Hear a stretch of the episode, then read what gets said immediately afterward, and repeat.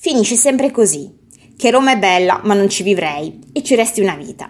Successe al pittore Jean-Auguste Dominique Ingres, che ci restò con qualche parentesi più di vent'anni. Molti li passò qui, in via Gregoriana 34. Arrivò nel 1806 per studiare all'Accademia di Francia, anche se in Francia l'avevano stroncato. Proprio lui che di Francia si credeva il primo pittore.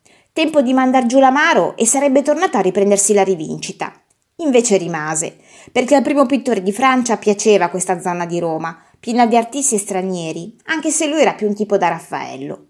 Al primo pittore di Francia piacevano i soldi di Roma, che pagava care le sue pose di glorie di antico. Al primo pittore di Francia piaceva far l'amore a Roma, con la figlia di un archeologo danese, che pure ad onesta proposta rispose no grazie. Il primo pittore di Francia si sposò comunque a Roma, con una cugina modista, mai vista, la cara Madeleine, ma fu un matrimonio felice. Il primo pittore di Francia piaceva ai nuovi ricchi di Roma, quelli che la restaurazione, tanto da potersi permettere una casa più grande sempre in via Gregoriana. Il primo pittore di Francia, Roma, se la fece piacere, visto che in Francia, quando provava ad esporre, continuavano a stroncarlo. Genio freddo, ruba i colori alla Morgan, insomma, vabbè. Il primo pittore di Francia, a Roma, fece carriera. Divenne direttore di Villa Medici, poi un monumento, poi un dio, come quelli che dipingeva lui. Monsieur Ingres lasciò Roma nel 1841. Tornò in patria e da profeta.